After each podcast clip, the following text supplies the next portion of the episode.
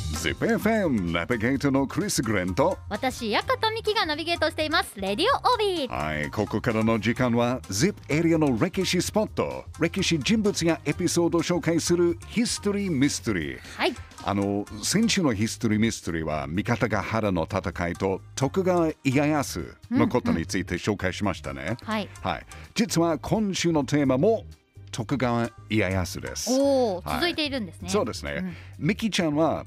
徳川家康の誕生日はいつか知ってますか誕生日はちょっと覚えてないですね覚えてない。家康のバースデーはね、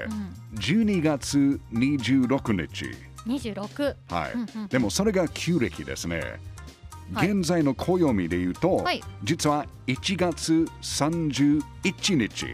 明日そう、明日はおー徳川家康の Happy 479回目の誕生日 です。ハッピーバースデー。旅バースデーはい。で、もし今家康が生きているなら、はい誰とお祝いするでしょ誰とですか、うんいやもう絶対クリス・グレンさんが横にいます よね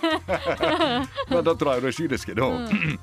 やっぱり奥さんとか子供は間違いなしですよね。家族とねははいはいはいい。あの徳川家康はね、うん正室は二人がいました。うん一人は築山殿、うんそしてもう一人は旭姫ですね。うんうんうんで一人目の正室築山殿はね、はい家康が人質になっていた今川家の親戚でした。うんなので、えーこの二人が結婚すると今川家とはい家康の家族松平家と、えー関係が強くなるという状態ですね。うんうんで家康は14歳の時に結婚しました。はいでお相手の築山殿は年齢は実はヒストリーミステリーです謎なんで謎ですへえ2つ年上という説もあるし、んもしかして12歳ぐらい年上という説もあります、結構いろいろな説があるんですねですよね、んんもう12歳年上だったら26歳と14歳結構違いますよ2歳とそのですよ十ね何歳離れてるのは、はいで家康と築山殿の間には長男松平信康と長女、亀姫が生まれましたが、はいなんと長男の信康と築山殿はね、うん織田信長の命令で自害させられています。ええー、命令で、そうです。なぜかというと、まあ、この理由を詳しく説明すると長くなるから、また今度紹介しますけど、はいおちなみに2023年、来年の大河ドラマ、どうする家康で、うん築山殿を演じるのは、有村架純さんです。うんどんな築山殿になるでしょう楽そししてみですうねん、そして家康の2人目の正室はね豊臣秀吉の妹朝日姫ですね、うんうん朝日姫はねもともと別の人と結婚していましたけど、はい秀吉の命令で離婚させられておで秀吉の命令で家康と結婚しなくちゃダメでした、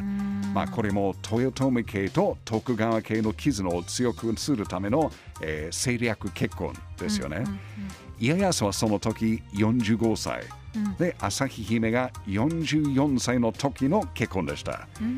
じゃあ家康は性質は今紹介した2人なんですけど、はいじゃあミキちゃん家康の側室は何人いったと思いますか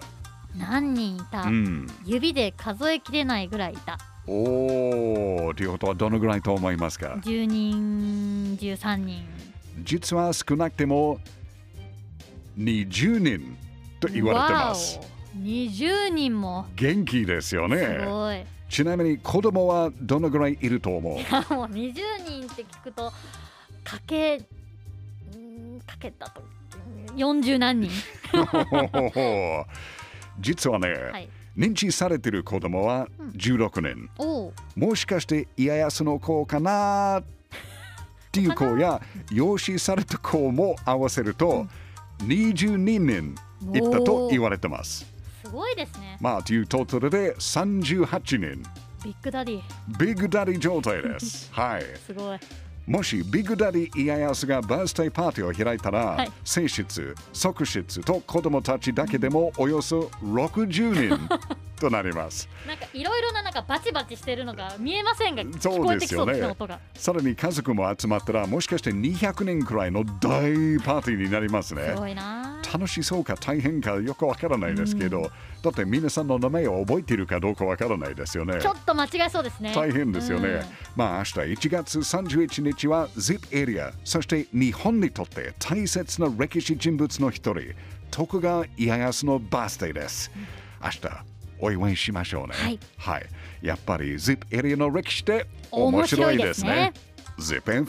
History Mystery 明日は TikTok 川家康の479回目のバースデーです。いやでも479歳そうですお。めでたいですね。おめでたいです。はい。来年がもっともっと大きな誕生 日です。 480ですね。 80ですよねうわ盛大に行きましょ う。はい。